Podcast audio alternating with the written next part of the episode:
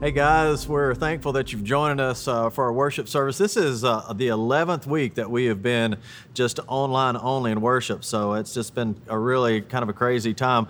I thought about this. Amy and I have been talking about it a whole lot. I've got myself out of shape. I'm used to preaching now for, for the last uh, 11 weeks, just one service on Sunday morning. I get up just like you guys do and uh, watch the service with a cup of coffee and then go take a walk. So I've just kind of got myself out of shape. So I have started kind of like a, a spring training regiment, trying to get myself back in shape a little bit so I can be ready for the three services when we start back on June 7th. Uh, Robert and Daniel, our worship team, they're actually running steps in the sanctuary right now, just trying to get themselves uh, back and get their wind back. So we're glad you're with us. And those of you, we've heard from some of you, uh, your friends here in Murfreesboro have uh, sent you a link in different parts of the country, and you're watching with us. So we're really honored that you've chosen to uh, to watch these services with us. We really appreciate that. We're in a series that we've entitled 2020. That's really a year that uh, uh, nobody's going to forget uh, because of this pandemic. But 2020, embracing a new vision. And we've talked really about a new vision for our understanding of the nature of God, really a new vision uh, uh, for understanding relationships. And we've really talked about how the gospel gives us this new vision for all these things. The gospel gives us really a new vision for understanding trials and difficulties and suffering, even some of which that we're, we're going through right now. Uh, but today we're gonna we're gonna see this. We're gonna see that uh, a correct understanding of the gospel really gives us really a new vision for understanding the Scripture. And so I, I hope this is going to be helpful for you. If you have your Bibles, if you'd do me a favor and just go ahead and open them up to Luke chapter 24, and we're gonna be here. We're gonna be in a, in a story that I have never preached on but I've just uh, always loved, and so I'm excited to teach on it today. This is a, a story that's often refer, referred to as the Emmaus Road. And I remember when Amy and I first started dating, and we'll put this picture up uh, on the screen. This was a portrait that they had, a painting that they had in their house. It really depicts the story that we're going to, to look at today. And it's just a, it's a fascinating story, but embedded in this story, I really think are some truths that are going to help us so much in really having a whole new vision for really understanding the, the gospel and understanding the scripture, I should say. And really, what's going to happen, it's going to help us really engage our heart and it will transform. I promise these principles here will transform your relationship with Christ. So, thanks for joining us today. Let's jump in and take a look at this scripture, Luke chapter 24 uh, verse 13. I know there are families that are watching together, so somebody is somebody's got to be responsible for the Bible. So if you're, you're there, you got the Bible open, and just keep it open, and you can just kind of pass it around among those that are watching, and so we can look at these scriptures together. Starting in verse 13, it says, "Now that same day." Now that same day is pretty interesting. What day was that? Only the most important day in the history of the world, the resurrection of Jesus Christ. So that's when this story takes place. On that same day it says two of them were going to a village called Emmaus, about a seven mile uh, walk from Jerusalem. So here's a group of disciples, two guys that were disciples. Now, they weren't apostles, they weren't a part of that original 12. This would have been a part of a larger group of folks that have traveled with Jesus and were following Jesus. But on the day of his resurrection, we find them heading back home to uh, Emmaus, a village that they were from. They were talking with each other about everything that had happened. And boy, there's a lot that had happened in the, the arrest of Jesus, the crucifixion uh, of Jesus. Verse 15, as they talked and discussed these things with each, with each other, Jesus himself came up and walked along beside them. Now, this is where this story gets crazy. Here's two guys, and we, we have a picture behind me on our video wall of just what the Emmaus uh, Road uh, probably looked like back in the time uh, of Jesus. So here they are walking, and Jesus walks up beside them. Verse 16, says this, but they were kept from recognizing him. Now, I think this is a super important passage for us to understand. Why were they kept from recognizing him? Maybe it was because they had so much doubt about uh, Jesus' resurrection. That could have been part of it. They lacked faith. What I really believe is uh, because they were going to really have their hearts come alive, and it was going to be through an understanding of the Scripture. Jesus, in just a few moments, is going to open the Scripture up. He's going to teach them the Scripture and help them correctly interpret the Scripture. And this is what's going to radically change them. So here's the point. You see, so many times we hear people say, well, if I was alive back in the time of Jesus and I had that kind of experience of being with Jesus, then yeah, my life would be radically changed too. But what changed these men we're going to see was the Scripture. That's the same thing that we have today that can change us. So I think that's why they were kept from recognizing him. So they wouldn't trust in the experience, but they would trust in the word. Verse 17, he asked them, What are you discussing together as you walk along? They stood still, their faces downcast. I think this is so cool. Like, I, I hope you're going to see Jesus in a different light. Here's Jesus just coming up, and he's like, hey, what are you guys talking about? I mean, he just kind of plays it really cool as he comes up along, and they're just super down and discouraged. The scripture says they're downcast. One of them named Cleopas. I don't know why Cleopas. Obviously, Cleopas was, was downcast because um, he thinks Jesus is dead, the Messiah is dead, so all of his hopes and dreams are dashed. Maybe he's downcast because he's got a terrible name. Like Cleopas is, uh, I'd be bummed out if my name was Cleopas too. So that, that was just another reason that he was probably down. They stood that still, their faces downcast. And one of them, named Cleopas, asked him, Are you the only one visiting Jerusalem who does not know the things that have happened there in these days? So Cleopas cops an attitude with Jesus. Can you imagine that? I mean, he doesn't understand it's Jesus, but Jesus is walking beside him, and Cleopas says, like, you don't get it? I mean, you're probably the only one who's visited Jerusalem that doesn't understand what just went down. And again, he's talking to Jesus. What things, Jesus asked? That's pretty funny, isn't it? Jesus says, I don't know what you're talking about. You know, maybe he has to hide his hands uh, behind him. And so he's kind of playing along with them. And Cleopas says, About Jesus of Nazareth, they replied, He was a prophet, powerful in word and deed and before God and all the people. Now they're telling Jesus what happened to Jesus. I mean, they're right. They're talking to him like he doesn't understand what's happened. Verse 20 The chief priests and all our rulers handed him over to be sentenced to death, and they crucified him but we had hoped. This is a super important part of our, our study today. They're going to tell you here the reason why they're so discouraged. And we're going to we're going to kind of build on this, and I think it could unlock a secret for you, really helping you understand how to interpret the scripture, which is going to change so many things for you in your life. Listen to what they said, verse 21. But we had hoped that he was the one who was going to redeem Israel. In other words, we had a dream for Jesus. We thought Jesus was going to come, he was going to kick the Romans out, and he was going to set up his kingdom. That's what we hoped. And when that didn't happen, they just left. They're walking back seven miles back to Emmaus. They're leaving really the community they had. The disciples are all back in Jerusalem. So it's like they're leaving their small group, they're leaving their church. They're done because their dream, what they hoped, didn't come true. And so they're out.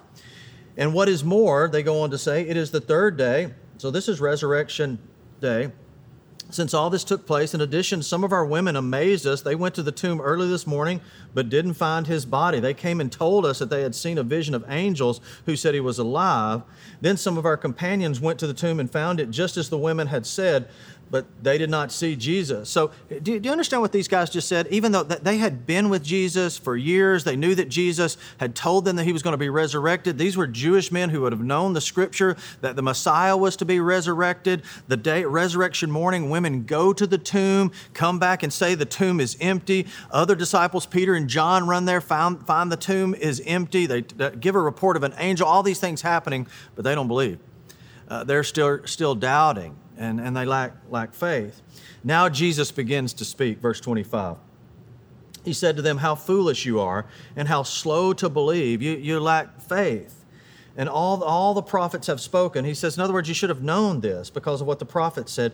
Did not the Messiah have to suffer these things and then enter his glory? Jesus is, is really breaking down their doubt because what caused them to really leave Jerusalem and go back home and just throw in the towel was Jesus didn't come to and do what they thought he was going to do. He didn't restore Israel. And Jesus is saying that was never the plan. You, you missed that. And then look at verse, verse 27. Let me read verse 26 again. Did not the Messiah have to suffer these things and then enter his glory? And beginning with Moses and all the prophets, he explained to them what was said in all the scriptures concerning himself. Now, if you have your Bible open, you ought to underline that last word, himself. As Jesus is walking, now I almost entitled this message the Emmaus uh, half, the half marathon, because we're going to see them walk seven miles out. They're going to go seven miles back, which I know is, is, is 14 miles. Some of you are runners saying it's really only 13.2, but you understand my point. While Jesus is walking with them, he starts with Moses, and Moses Moses was the author of the first four, first five books in the Old Testament. So he starts with Genesis, and he shows them all the way Genesis through the prophets how the centerpiece of the message of the Bible is Him. He's explaining that to them. Now, let's look on verse 28. As they approached the village to which they were going, which was Emmaus, Jesus continued on as if he were going a little bit further. So there's a, an exit ramp. They get off to take the, the exit ramp to Emmaus. It's about dark. I mean, the sun is setting. And Jesus just kind of plays it cool again. He just kind of keeps on walking. And they're like, I mean, you, you've just led us in the most amazing Bible study in the history of the world. And man, why don't you come on with us? So they invite him into their home, still not knowing who he is, still not understanding who he is, but just thinking, man, this is an unbelievable rabbi. This guy knows the scripture. He is teaching us the word. So they urged him, they urged him strongly. Look at verse uh, 29. They urged him strongly, Stay with us, for it's nearly evening. The day is almost over. So he went in to stay with them. Verse 30. When he was at the table with them, they're having a meal. He took bread, gave thanks. I'm sure they called on him to pray because don't you do that at your family meals? Like whoever's the most spiritual person there, you call on them to pray. I mean, he just had this amazing teaching, and they're like, "Hey, dude, why don't you you go ahead and you, you bless this meal?" So he he breaks bread. He he begins to to to pray for them and to give thanks. Then it says, verse 31. Then their eyes were opened, and they recognized him, and then he disappears from their sight what in the world? I mean, this is a crazy story. They realize it's Jesus, they realize it's the resurrected Messiah. It's just this amazing moment, and then Jesus is gone. And so they're looking around the room to, to see where he was. Verse 32, look at this. This is, the, this is such an important passage. They ask each other, Were not our hearts burning within us while he talked with us on the road and opened the scripture to us? More than anything today, if you're whenever you're watching this, here's what I want for you, and here's what I want for myself. I want our hearts to be engaged with the power of the gospel. You see, so many times when we read the scripture, and I, wonder if this is true about you, you have just kind of gotten a little bored with your time in Bible study, and it's just kind of cold religious experience. But what would it be like for your heart to be just beating out of your chest and to experience that joy and excitement again? That's what these guys uh, experienced. They said, you know, wasn't our, wasn't our heart really ablaze? And so uh, they said, as he opened the scriptures up to us, they got up, verse 33, and returned at once to Jerusalem. Now, again, seven mile walk from Jerusalem to Emmaus. It's dark. They're eating after dark. And you, you see the picture of the road. I mean, uh, you, you got bandits that are hanging out. I mean, this was a dangerous place, but they didn't care because they had seen the risen Christ. And so they turn and they run seven miles back to Jerusalem because their heart had been engaged. And so, uh, when they arrived, it says in verse 33, they got up, returned at once to Jerusalem. There they found the eleven and those with them. So these are the uh, apostles. They're assembled together and saying, It's true, the Lord has risen. He has appeared to Simon. Then the two told what had happened on the way and how Jesus was recognized by them when he broke the bread. So let, us let's, let's think about this story. And this is a, a truly amazing story. And I think inside this story are a couple truths that I, I, really want to try to unpack just for a few minutes today that, that I think could help you embrace a new vision for really understanding the scripture. And there's three simple things. Uh, the first thing is this we have to be honest about our doubts. I mean, these guys had doubts. And and, and Jesus doesn't toss you out if you have doubt. Everyone, 100% of the first century followers of Jesus had doubts. John the Baptist, Jesus said the greatest uh, man ever born of, of a woman had doubts. If you remember, if you've studied uh, the scripture a little bit, John the Baptist at the end of his life is in prison. And he asked one of his disciples to go back and ask one of Jesus' disciples if he was truly the Messiah. So doubts are really a part of our life. And what I love about Jesus in this story, here's two guys on that Easter Sunday morning that just said, you know what? Messiahs don't die. He was supposed to come and redeem Israel. He didn't live up to the, what they wanted him to be. And so they're out. They're heading back home. And they're talking with each other on their way back home. And they're just filled with doubts in their mind. And, and Jesus is just with them. He doesn't toss them out because of, our, of their doubts. He doesn't do that with you or with me either. So if we're going to get a new vision for Scripture, we got to be honest about our, our doubts and, and Jesus will meet us there. You see, because when we're honest about our doubts, one of the things I really believe, and you may disagree with this, one of the things I really believe is when we have doubts about Scripture, the enemy wants us to, to keep that to, to, ourselves sometimes, to keep that inside, because if we were able to really confess or talk about those doubts to somebody else, somebody might share truth with us that could really help us, you see? And so when we really embrace our doubts, learn to doubt our doubts, kind of question them a little bit, then we can really, it can really lead to a whole new vision of the Bible. So I think it's an important thing. So, what was their doubt here? So, what did these guys look at verse 21 again? We had hoped that he was the one who was going to redeem Israel. For these guys, suffering wasn't a part of their story. See, messiahs in, in their mind didn't suffer. You see, they didn't understand that the, the, the, cross preceded the crown. And, and many times in our life, we don't understand that either. That when we're going through a difficult season of suffering, we wonder, God, where are you? And in fact, it was even through this suffering that God was going to do his greatest work.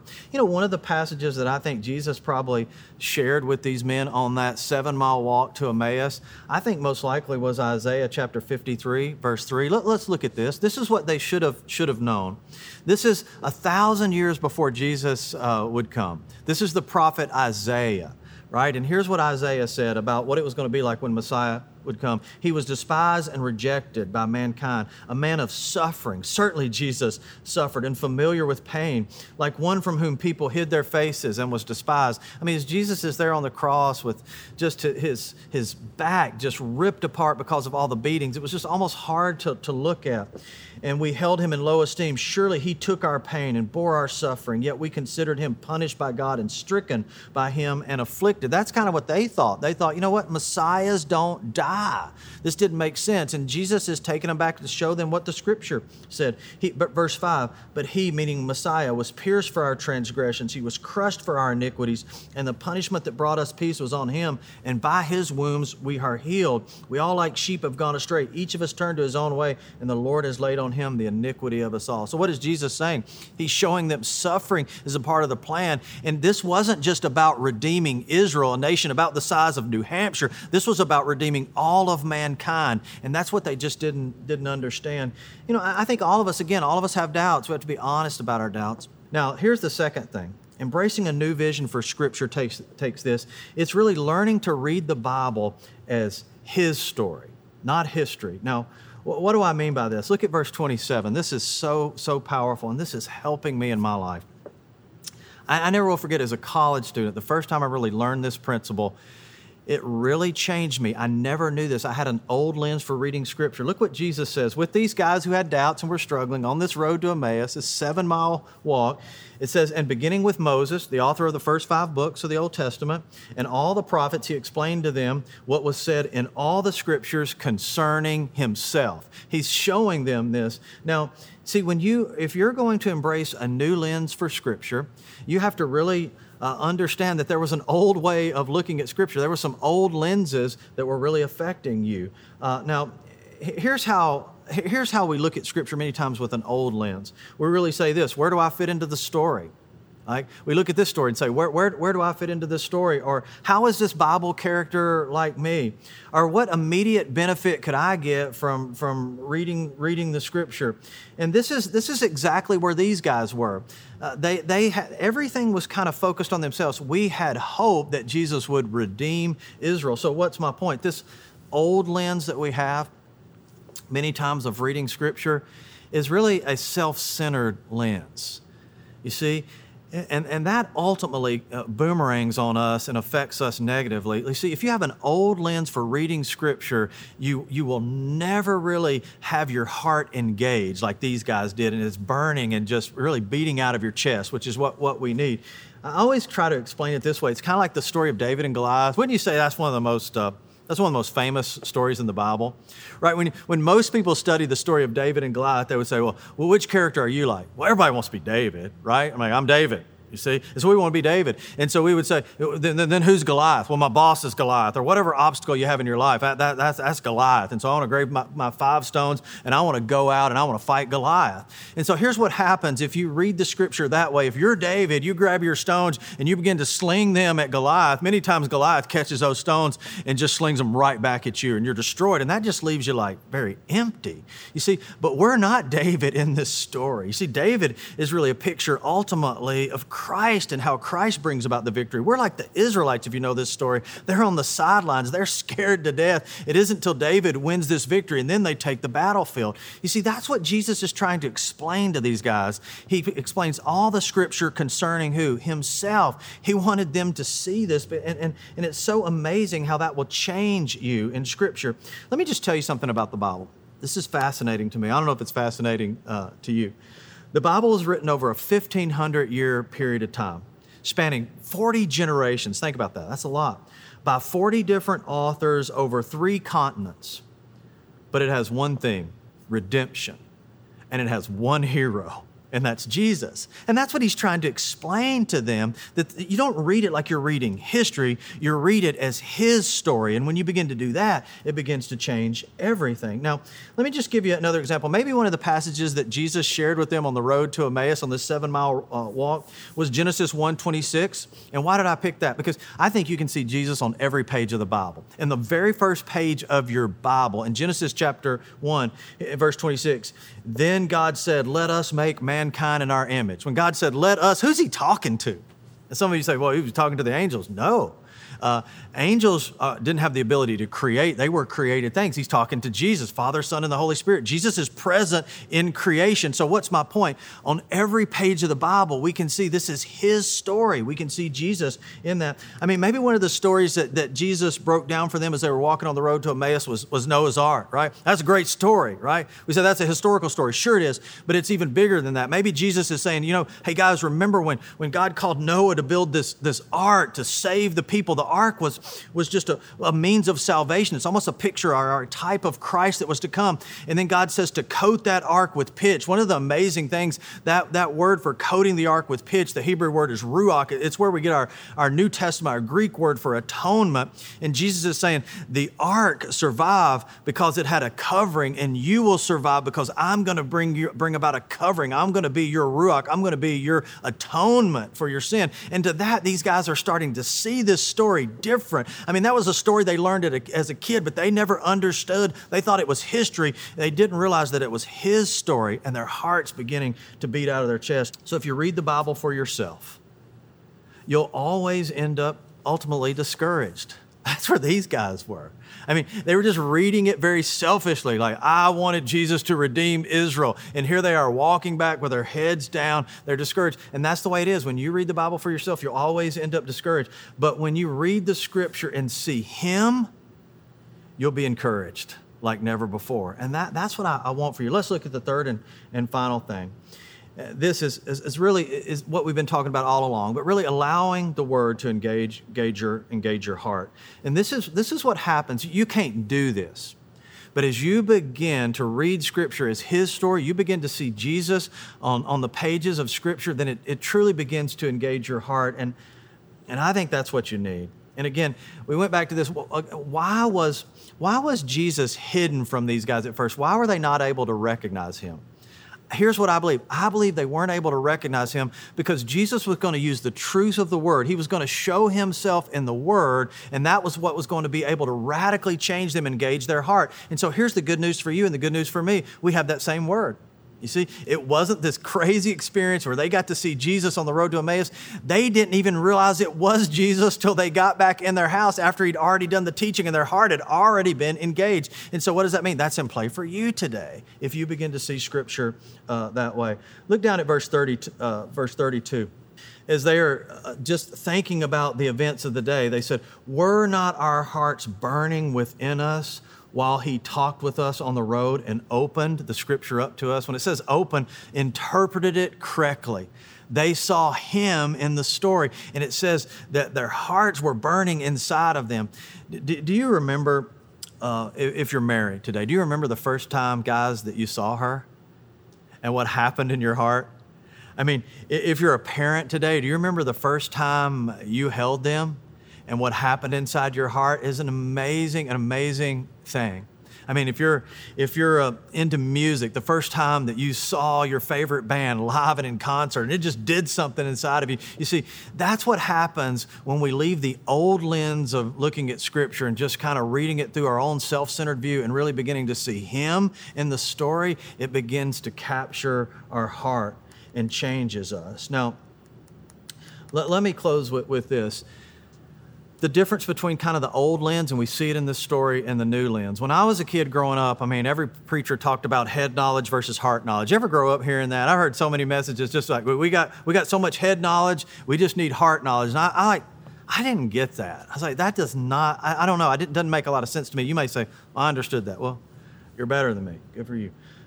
here's, here's what the old lens is like, like head knowledge. We're prone to discouragement. That's where these guys were, right? When Jesus shows up, oh, Cleopas has just got his head down. He's discouraged, right? That's what an old lens of reading Scripture will do. It'll leave you discouraged. Uh, secondly, you can know the facts, but not, not his face. I mean, you can, you can know the stories, but Jesus shows up right in their presence and they weren't even able to recognize him. Number three, you'll always walk away when the dream dies. When something happens in your life that doesn't make sense and you don't like in the moment, you'll just walk away. That's what, what they were doing. And then, uh, fourth, this is kind of just head knowledge. You don't really see the need for community, right? This is a big deal. I wish I had more time to talk about that. They left on Easter morning, they left their small group. They walked away. I mean, they walked away from Jerusalem. That's where their people were. That's where all the disciples were, and they left, right? It'll just pull us away from community. That's what just kind of head knowledge will do. But what's the new lens? An engaged heart we, we realize Scripture is His story. We start to see Him as the hero of the story, not us. And it encourages us.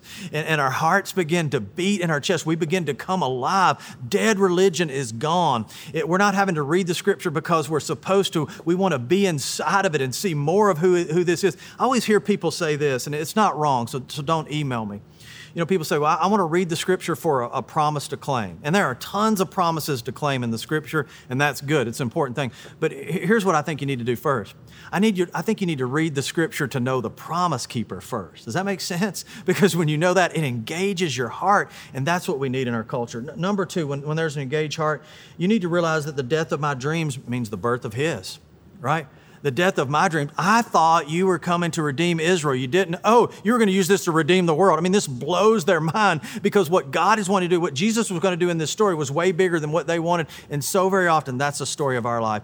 Man, I was frustrated here when I was going through that period of suffering because I thought my dream was over. And then I realized you were doing something far greater than I could ever imagine. And our hearts are engaged. And then lastly, when our hearts are engaged, and this is a great way to know if your heart's been engaged with the gospel and an understanding of the word. You can't be silent. Like these guys get up after dinner. I mean, it's dinner time, a seven mile walk, and they turn and they sprint back through the night to Jerusalem to tell everybody what they saw. That's how you know. Listen, when, when your head's engaged, no. But when your heart's engaged, then you want others to know what has happened and what Jesus has done in your life and to be able to testify to that. So we see that. So, when I read this story and I begin to see him in this story, a couple things happen. Number one, I think Jesus is funny in this story, right? I mean, I don't know if you grew up and you, you may think this is irreverent, but Jesus has a sense of humor. I mean, he shows up like, what are you guys down about? Haven't you heard? No, tell me. And so he's just listening. He's just playing with them. He's messing with them. Isn't that interesting? And it just, I just think that's cool. It makes me just fall in love deeper with Jesus. And then here's the other thing I love Jesus doesn't toss them out because they have doubts, He's patient with them. Aren't you glad he's patient with us? Doesn't that make you fall deeper in love with him? Uh, man, I, in my life, I'm like these guys. I've missed it so many times, and you see the patience uh, of, of Jesus. You know, I was talking about those uh, older preachers when I was growing up, and they talk about head knowledge versus heart knowledge. And, and I, I can remember so many invitations, man. That was, that was back in the day, and I mean, just this hellfire and brimstone preaching that I grew up. And, and I, I, can remember this the pathway to hell is 14 inches. I remember this sermon when I was a kid. And I was like, 14 inches, the pathway to hell. What in the world are you talking about? And I remember the preacher saying, it's the distance between your head to your heart, about 14 inches. I'm like, man, that's kind of crazy. But you know what? What he said was uh, really pretty true. Because I, I'm not so sure if we don't have so many people, maybe even you today watching, and, and to be honest, you, you know the facts about a lot of these stories, right? You, you know what's here, you know the facts, but you don't know his face. Your heart's never been engaged, right? And it's dull and it's lifeless, and you're downcast just like Cleopas was and you've never really seen this as his story, which changes everything. You know what I love as this story ends? It's kind of Jesus' last move. Like he's just he has just taught these guys like nobody's ever taught them before. They've been walking for seven miles, and now it's their turn to hit their driveway and you know exit stage left. The sun is setting, and this is this is Easter, right? The sun's setting on this amazing day, and Jesus just kind of keeps on walking, playing it cool. And they're like, whoa, whoa, whoa, whoa, whoa, whoa. You, you need to come on, you need to stay with us. And they invited him in. I think there's I think there's a lot of play with that today because I think that's where we are. We're somewhere on this Emmaus road right now. Somewhere on this journey of doubt and maybe self-centeredness and and Jesus has met us and he's walking with us. And now your move is the move that these two guys had to make. At some point, Jesus is not going to just barge in and take over your life, keeps on walking. At some point, you've got to invite him in. That's what they did. And it was a rule changer. It turned their life upside down. Has that ever happened for you? Maybe what the old preacher said is, is right. The distance uh, to hell is 14 inches, it's the distance from head to heart. And has, has Jesus is the story of Jesus, the message of Jesus, the person of Jesus, the love of Jesus, the sacrifice of Jesus, the redemption of Jesus. Has it ever engaged your heart? I'm not asking you, do you know about him? I'm asking you, do you love him? You see, that's the difference. And inviting him in and watching what he wants to do. And for some of you, you need to do that today for the first time. It's like you're exiting off that road, and he'll keep walking and you'll miss this moment.